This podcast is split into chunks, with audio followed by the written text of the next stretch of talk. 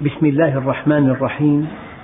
الحمد لله رب العالمين والصلاة والسلام على سيدنا محمد الصادق الوعد الأمين. اللهم لا علم لنا إلا ما علمتنا إنك أنت العليم الحكيم. اللهم علمنا ما ينفعنا وانفعنا بما علمتنا وزدنا علما وأرنا الحق حقا وارزقنا اتباعه. وأرنا الباطل باطلا وارزقنا اجتنابه واجعلنا ممن يستمعون القول فيتبعون أحسنه وأدخلنا برحمتك في عبادك الصالحين. أيها الإخوة الكرام مع الدرس الثالث والخمسين من دروس سورة آل عمران ومع الآية السادسة والسبعين بعد المئة وهي قوله تعالى ولا يحزنك الذين يسارعون في الكفر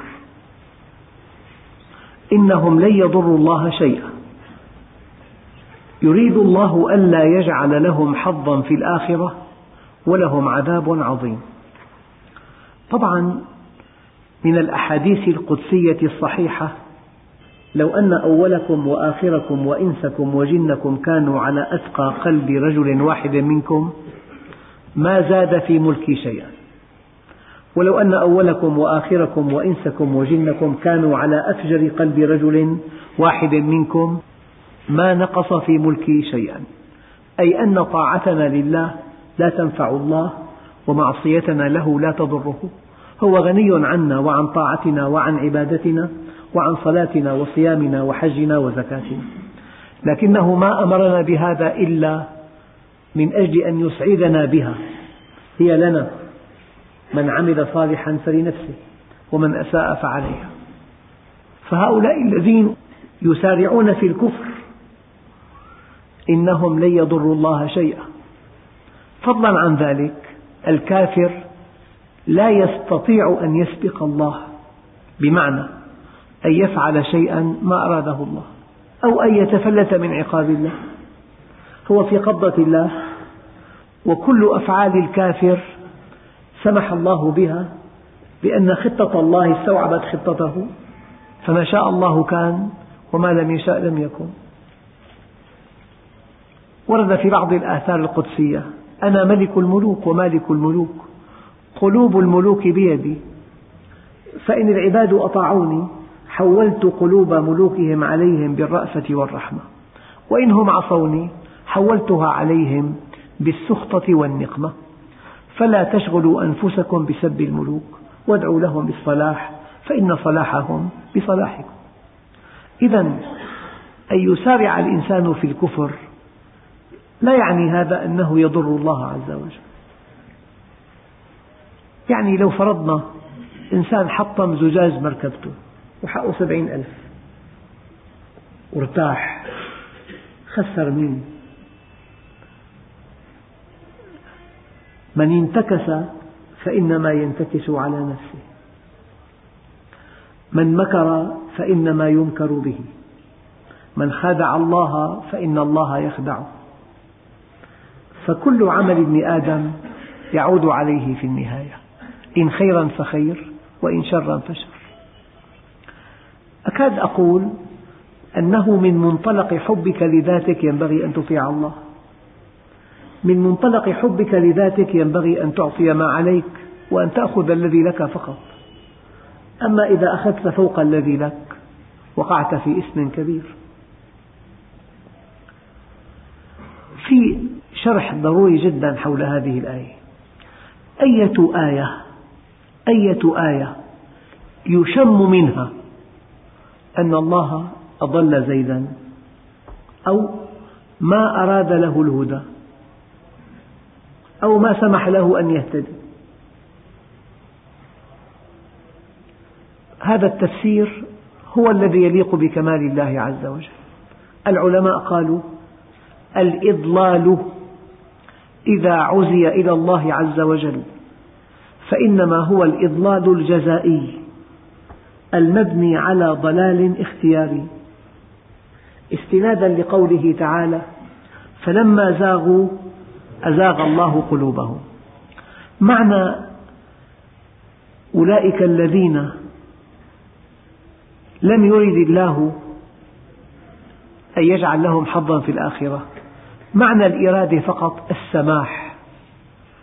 أنت مخلوق مخير فإذا طلبت شيئا سمح الله لك به. لذلك قال علماء التوحيد أراد ولم يأمر. أراد ولم يرضى. إنسان أصر على السرقة. وهو مخير. وهو في دار ابتلاء. فإن منعه الله من أن يحقق رغبته ألغى حريته وألغى اختياره وألغى الثواب والعقاب. لأن الله لو أنه أجبر عباده على الطاعة لبطل الثواب. ولو أجبرهم على المعصية لبطل العقاب. ولو تركهم هملا لكان عجزا في القدرة. إذا كلمة إرادة ينبغي أن نفهمها بالمعنى الدقيق. أي سمح أوضح مثل أنت صيدلي تريد موظفا ينوب عنك في بعض الأوقات ليبيع الأدوية. لا بد من حد أدنى من خبرة بالأدوية. أردت أن تمتحنه. جئت بمجموعة أدوية منوعة. وقلت له هذه الخزانة للفيتامينات وهذه للمضادات الحيوية وهذه للسموم وهذه للمقويات وهذه للمغذيات. وهذه الأدوية التي أمامك وزعها بحسب خبرتك. لو أن هذا الذي تمتحنه أمسك دواء في الفيتامينات وذهب إلى السموم ليضعه هناك إن منعته ما امتحنته. هل أنت تريد الخطأ؟ لا. أنا أمتحنه الآن. فمن أجل أن ينجح الامتحان لا بد من أن أعطيه حرية الحركة. أمسك دواء في الفيتامينات ذهب ليضعه في السموم. سكوتك عن حركته وسماحك لك أن يتحرك. هذا إرادة. كلمة إرادة سمحت له فقط. لماذا سمحت له؟ لأنه مخير. هو مخير. اختار هذا. إرادتك أنك سمحت له. فلذلك معنى قوله تعالى إنهم لن يضروا الله شيئا يريد الله أي سمح الله لهم أن يحققوا مرادهم في الاختيار. هم أرادوا الدنيا وما أرادوا الآخرة. ما تركوا للآخرة من نصيب. أرادوا الدنيا وحدها. أصروا على الدنيا كفروا بالآخرة. هذا اختيارهم نفذه الله لهم. الآية أصبحت يريد الله ألا يجعل لهم حظا في الآخرة. يعني سمح الله لهم بناء على اختيارهم أن يحرموا من الآخرة لأنه ومن أراد العاجلة عجلنا له فيها ما نشاء لمن نريد ثم جعلنا له جهنم. يصلاها مذموما مدحورا. ومن أراد الآخرة وسعى لها سعيها وهو مؤمن فأولئك كان سعيهم مشكورا. كلا نمد هؤلاء وهؤلاء من عطاء ربك. وما كان عطاء ربك محظورا. الآية واضحة. كلمة يريد إذا تعلقت بإنسان ينبغي أن تفهم فهم عقيدي صحيح. الإنسان مخير. ومعنى مخير ينبغي أن يختار ما يشاء. وقد تعهد الله له بتنفيذ اختياره تنفيذ اختيار الله له إرادة. لم يرد الله أن يطهره. هم اختاروا ألا يطهروا. نفذ الله لهم اختيارهم.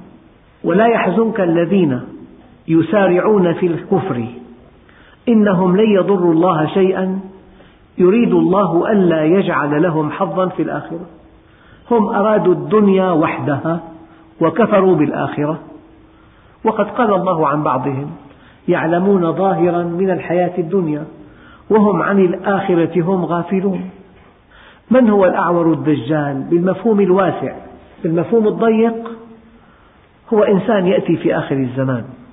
بالمفهوم الواسع هو الإنسان الذي رأى الدنيا فقط وفعل عكس ما يقول دجل على الناس. إذا الإنسان حينما يريد الدنيا ويصر عليها ويكفر بالآخرة ولا يعبأ بها لأنه مخير ولأنه في دار ابتلاء ولأن عقده الإيماني مع الله يقتضي أن يفعل ما يريد تتعلق إرادة الله عز وجل بتحقيق مراده. فكأن الله حينما قال يريد الله أي سمح الله لهم أن ينفذوا اختيارهم. هذا هو المعنى. سمح الله لهم أن ينفذوا اختيارهم لأن عقدا إيمانيا بين الإنسان وبين خالقه أن يأتي إلى الدنيا ليفعل ما يختار. لو ألغيت اختيار الإنسان ألغيت الثواب والعقاب. والجنة والنار وألغيت المسؤولية وألغيت التكليف وفقد الإنسان قيمته لأنه أصبح مسيرا والمسير لا أجر له ولا عقاب عليه. أكان مسيرنا إلى الشام يا إمام سيدنا علي بقضاء من الله وقدر؟ قال له ويحك لو كان قضاء لازما أو قدرا حاسما إذا لبطل الوعد والوعيد ولانتفى الثواب والعقاب. إن الله أمر عباده تخيرا ونهاهم تحذيرا وكلف يسيرا ولم يكلف عسيرا وأعطى على القليل كثيرا. ولم يعص مغلوبا ولم يطع مكرها. طبعا هذه آيات مشتبهات يعني من كان سيء الظن بالله يفهمها فهما لا يليق بكمال الله ومن كان إيمانه بالله قويا وظنه بالله حسنا يفهمها فهما آخر يتناسب مع كمال الله فيريد الله ألا يجعل لهم حظا في الآخرة. أما في آيات أخرى والله يريد أن يتوب عليكم. ويريد الذين يتبعون الشهوات أن تميلوا ميلا عظيما. الإرادة الابتدائية لله أن يتوب عليكم أن يرحمكم أن يغفر لكم أن يسعدكم. أما الإرادة التي هي تحقيق لإرادة الإنسان هذه متعلقة باختيار الإنسان. يعني أب عنده أولاد كثر طموحه أن يدرسوا ويكونوا في أعلى مقام علمي. في ابن ما خلى طريقه بالإكرام والتهديد والوعيد وغرفة خاصة وأساتذة مختصون وعفاه من كل عبء وأعطاه مال وأعطاه كتب ونسبه إلى دورات وهيأ له أجهزة. والابن مصر على ألا يدرس. بعد محاولات يائسة. تيقن الأب أنه لا يمكن أن يدرس. سحب منه الكتب ودفعه إلى العمل في وقت مبكر. هذا العمل تجسيد لرغبة الابن وليس قهرا له. تجسيد لرغبته وليس قهرا له. ولا يحزنك الذين يسارعون في الكفر إنهم لن يضروا الله شيئا. يريد الله ألا يجعل لهم حظا في الآخرة. لأنهم أرادوا الدنيا. ويريد الله لهم ذلك لأنهم اختاروا ذلك. وهنا إرادة الله ليست الابتدائية. الابتدائية والله يريد أن يتوب عليكم. يعني طبيب أعطى مريض تعليمات مشددة في الحمية والأدوية وقال له إن لم تأخذها لا بد من عمل جراحي. المريض أهمل وتابع الدخان فصار في عنده أزمة صار في تضيق شرايين لا بد من عملية جراحية. الطبيب أمر وأخذ قرار لا بد من عمل جراحي. من الذي اختار هذا القرار؟ المريض أنه تابع الدخان وما تابع الحمية. وما عمل رياضة فكان في أدوية تغنيه عن عمل جراحي. فلما أهمل هذه الأدوية وتلك الحمية وحينما تابع الدخان فتضيق الشريان وصار حياته في خطر لا بد من فتح القلب وتبديل شريان. هو في الظاهر الطبيب أمر الطبيب أخذ قرار الطبيب وقف المعالجة العادية. لأن هذا اختيار المريض. هو اختار هذا. هذا اختياره.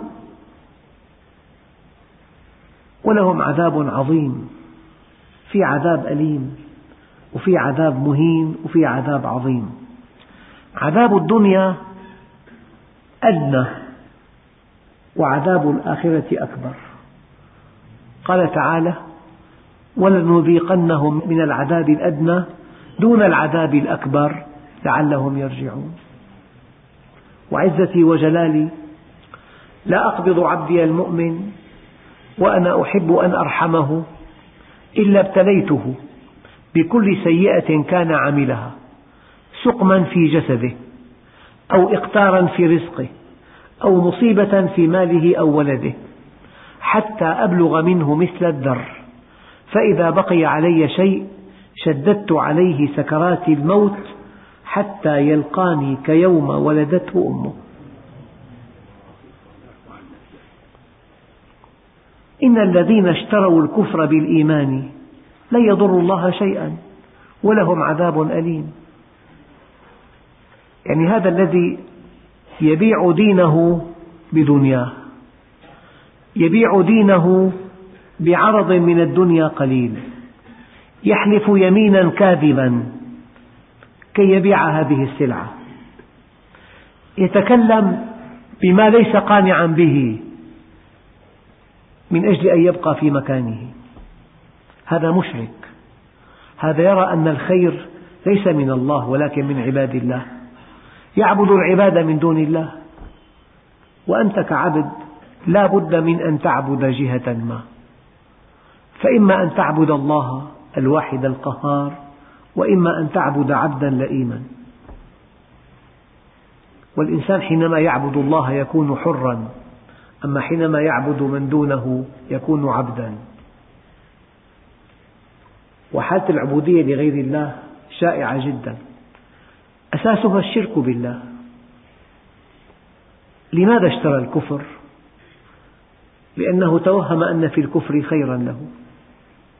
وأن الكفر يجعله يرقى في مناصب معينة وأن الكفر يجلب له المال الوفير وأن الكفر يعزز مكانته وكل هذا أوهام. من ابتغى أمرا بمعصية كان أبعد مما رجا وأقرب مما اتقى. ومستحيل وألف ألف مستحيل أن تطيعه وتخسر وأن تعصيه وتربح وما عند الله لا ينال بمعصية الله. قد يبيع أمته بعرض من الدنيا قليل. يؤيد الكافر على المؤمن. والذي يناصر الكافر على المؤمن هذا خرج من ملة الإسلام. هذا الكافر معجب بما عنده من الدنيا. يتوهم أنه متفوق وأنه ذكي وأنه فالح وأنه ناجح لأنه جمع أموالا طائلة وعاش حياة رغيدة أو لأنه ملك رقاب الناس يفعلون ما يريد. وغاب عنه أن هذه الحياة الدنيا محدودة وأن الفوز الحقيقي بعد الموت. لذلك قال تعالى ولا يحسبن الذين كفروا أنما نملي لهم خير لأنفسهم إنما نملي لهم ليزدادوا إثما ولهم عذاب مهين. هذا اسمه استدراج لأن الله سبحانه وتعالى يبدأ بهداية خلقه بالبيان. يا أيها الذين آمنوا استجيبوا لله وللرسول إذا دعاكم لما يحييكم. فإن لم يستجب الإنسان إلى الله يقع تحت أسلوب آخر هو التأديب التربوي التأديب التربوي. ولنذيقنهم من العذاب الأدنى دون العذاب الأكبر لعلهم يرجعون. فإن لم يرجع ولم يتب خضع لمعالجة ثالثة فلما نسوا ما ذكروا به فتحنا عليهم أبواب كل شيء. هذا اسمه إكرام استدراجي. ولا يحسبن الذين كفروا أنما نملي لهم خير لأنفسهم إنما نملي لهم ليزدادوا إثما ولهم عذاب مهين. الصعود الحاد على غير طاعة الله وراءه سقوط مريع. الصعود الحاد على غير طاعة الله وراءه سقوط مريع. لذلك إذا رأيت الله يتابع نعمه عليك وأنت تعصيه فاحذره. ليس هذا إكراما إنما هو استدراج. سنستدرجهم من حيث لا يعلمون. وأملي لهم إن كيدي متين. الكيد هو التدبير. الإنسان الشارد عن الله في قبضة الله وكأنه مربوط بحبل متين لا يمكن أن ينقطع. والمتانة مقاومة قوى الشد بينما القساوة مقاومة قوى الضغط. فالألماس أقصى عنصر أقسى عنصر. والفولاذ المبروم أمتن عنصر لذلك يصنع من الفولاذ مركبات التلفريك المصاعد. لأنه الحبل من الفولاذ أو خيط من الفولاذ إذا كان قطره مليمتر يحمل 200 كيلو. أمتن عنصر هو الفولاذ أقسى عنصر هو الألماس. وبناء الأسنان تأتي بعد الألماس. والإنسان من, من نطفة من ماء مهين من ماء لزج في على أسنانه مادة الميناء تأتي بعد الألماس من حيث القساوة. أما أملي لهم أعطيهم المال والصحة صحته من أعلى ما يكون. كله طبيعي. النبض والضغط والنسب والسكر وال... كله طبيعي. ومال وفير. ونساء جميلات وبيوت جميلة مركبات فارهة غارق في المتع والنعيم أملي لهم. ولا يحسبن الذين كفروا أنما نملي لهم خير لأنفسهم. إنما نملي لهم ليزدادوا إثما ولهم عذاب مهين. أملى الله لهم لأنهم طلبوا الدنيا وطلبوا الزيادة. الله عز وجل نصح المؤمنين بهذا الدعاء وقل رب زدني علما. أما لسان حال الكفار وقل رب زدني مالا. وقل رب زدني جاها. وقل رب زدني استمتاعا بالحياة. وقل رب زدني انغماسا في الشهوات. هذا لسان حال الكافر. كلا نمد هؤلاء وهؤلاء من عطاء ربك وما كان عطاء ربك محظورا. أما العطاء الحقيقي هو العطاء الأبدي السرمدي لأنه لا يليق بكرم الله أن يعطيك الدنيا فقط. محدودة محدودة جدا. ولها سقوف في سقف الطعام والشراب مهما كنت غنيا. لك وجبة أكثر ما تاكل في سقف للشهوة الجنسية في سقف. في سقف للثياب بدلة واحدة سرير واحد بيت واحد مركبة واحدة. في سقف. الآخرة ما لها سقف. لذلك لا يليق بكرم الله أن يعطيك الدنيا لأنها متاع قليل. وقد نصحنا الله بهذا. قل متاع الدنيا قليل. قليل. يا أيها الذين آمنوا ما لكم إذا قيل لكم انفروا في سبيل الله استاقلتم إلى الأرض؟ أرضيتم بالحياة الدنيا من الآخرة؟ فما متاع الحياة الدنيا في الآخرة إلا قليل. قل متاع الدنيا قليل. لو أن الدنيا تعدل عند الله جناح بعوضة ما سقى الكافر منها شربة ماء أبدا. ولا يحسبن الذين كفروا أنما نملي لهم خير لأنفسهم. إنما نملي لهم ليزدادوا إثما. ولهم عذاب مهين. لكن أيها الإخوة لا يمكن أن تكون الدنيا دار جزاء إنما هي دار عمل. أما دار الجزاء في الآخرة قد ترى أو تسمع جهة تقتل وتذبح وتستحيي النساء وتقتل الأطفال وتهدم البيوت وهي قوية والعالم كله معها. وأكبر قوة في العالم تبارك عملها وتتفهم ما تفعل. ولا ترى إلا جانبا واحدا. وهم في عز منيع وفي قوة وفي غطرسة وكبر. أنت حينما تنسى الآخرة يقفز أمامك آلاف الأسئلة التي تحير. أما حينما تؤمن بالآخرة تحل كل مشكلاتك الفكرية. حينما تؤمن بالتسوية بعد الموت حينما تؤمن أن اسم الله العدل لا بد من أن يحقق في الآخرة. هذا الاسم الوحيد لا يحقق في الدنيا أبدا. تمتلئ الأرض ظلما وجورا. الإنسان يقتل بلا سبب بلا ذنب يرتكبه. يكذب الصادق يصدق الكاذب يكال بمكيالين. القوي جرائمه دفاع عن النفس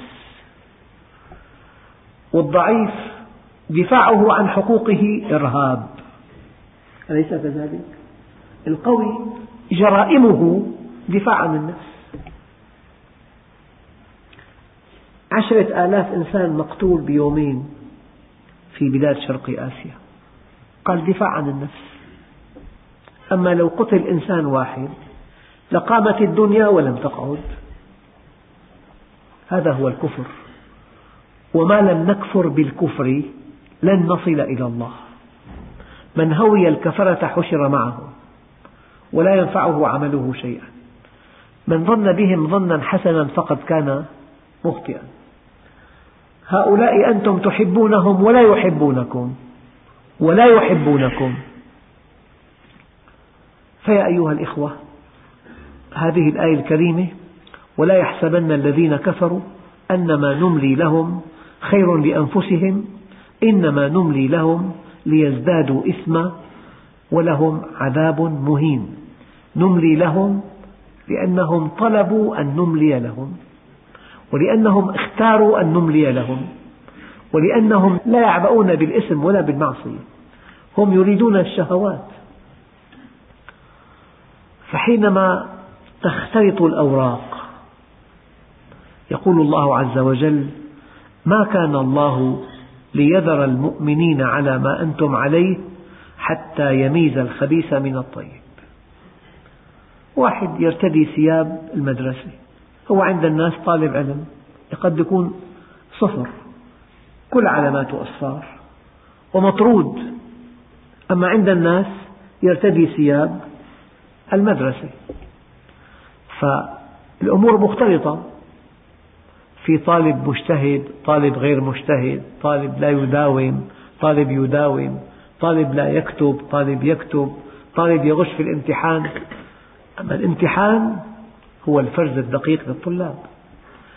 أحسب الناس أن يتركوا أن يقولوا آمنا وهم لا يفتنون لا يمتحنون. لذلك قال تعالى ما كان الله ليذر المؤمنين على ما أنتم عليه حتى يميز الخبيث من الطيب حتى يميز الخبيث من الطيب. فالخبيث خبيث والطيب طيب. الله يتكفل أن يفعل شيئا يفرز به الناس.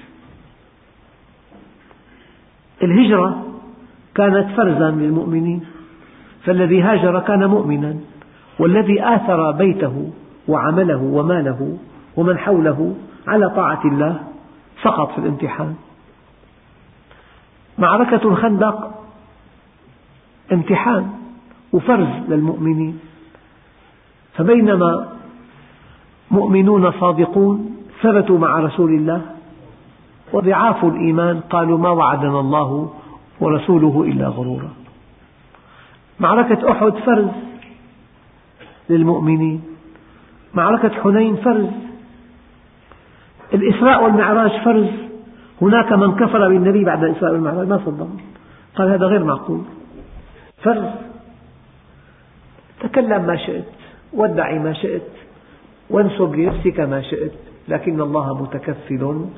أن يضعك في مكانك الطبيعي أن يحجمك أن يعطيك ما تريد. إنسان لا آكل درهما حراما صح. درهم ما بيأكل ولا مية ولا ألف ولا مئة ألف. أما العرض خمس ملايين. ضعف أمام هذا الرقم. فجاء بالتبريرات عندي أولاد. لك بلوى عامة سقط. الله يعرف أين ينتهي يقينك؟ وأين ينتهي ورعك؟ وأين ينتهي إيمانك؟ فإذا أعطيت لنفسك حجما كبيرا حجمك الله. يفعل شيئا يكشفك على حقيقتك. أيام إنسان يدعي أنه بار لأمه سنوات طويلة وأنها أغلى كائن في حياته وأنها وأنها وأنها. فإذا تزوج ونشب خلاف بين امرأته وبين أمه انحاز إلى طرف امرأته وقسى عليها في الكلام. كل كلامه السابق مرفوض. دعوة. خاضوا بحار الهوى دعوة وما ابتلوا. تكلم عن نفسك ما شئت لكن الله متكفل أن يحجمك أي أن يضعك في مكانك الصحيح. ما كان الله مستحيل. يعني لك أن تخدع معظم الناس لبعض الوقت. أما أن تخدع كل الناس لكل الوقت فهذا مستحيل. الله عز وجل لا بد من أن يكشف هذا الإنسان. حتى يميز الخبيث من الطيب. وما كان الله ليطلعكم على الغيب. يعني الله عز وجل ستار. فإذا واحد تحت المعالجة لا يكشفه الله عز وجل ليعطيه فرصة كي يتوب. ولكن الله يجتبي من رسله من يشاء فآمنوا بالله ورسله وإن تؤمنوا وتتقوا فلكم أجر عظيم.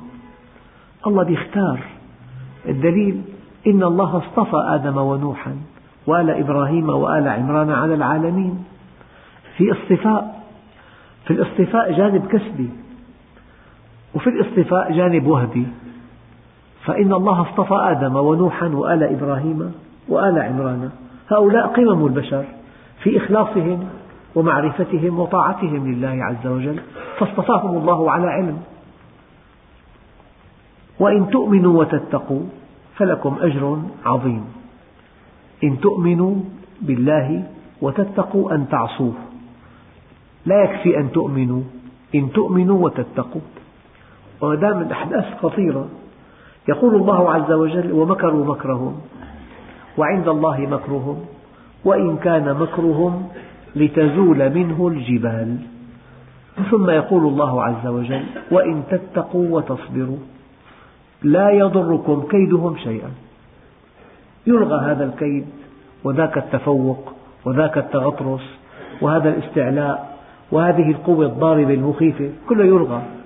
وإن تتقوا وتصبروا لا يضركم كيدهم شيئا. نرجو الله سبحانه وتعالى في دروس قادمة أن نتابع هذه الآيات. والحمد لله رب العالمين. بسم الله الرحمن الرحيم. الحمد لله رب العالمين. والصلاة والسلام على سيدنا محمد الصادق الوعد الأمين.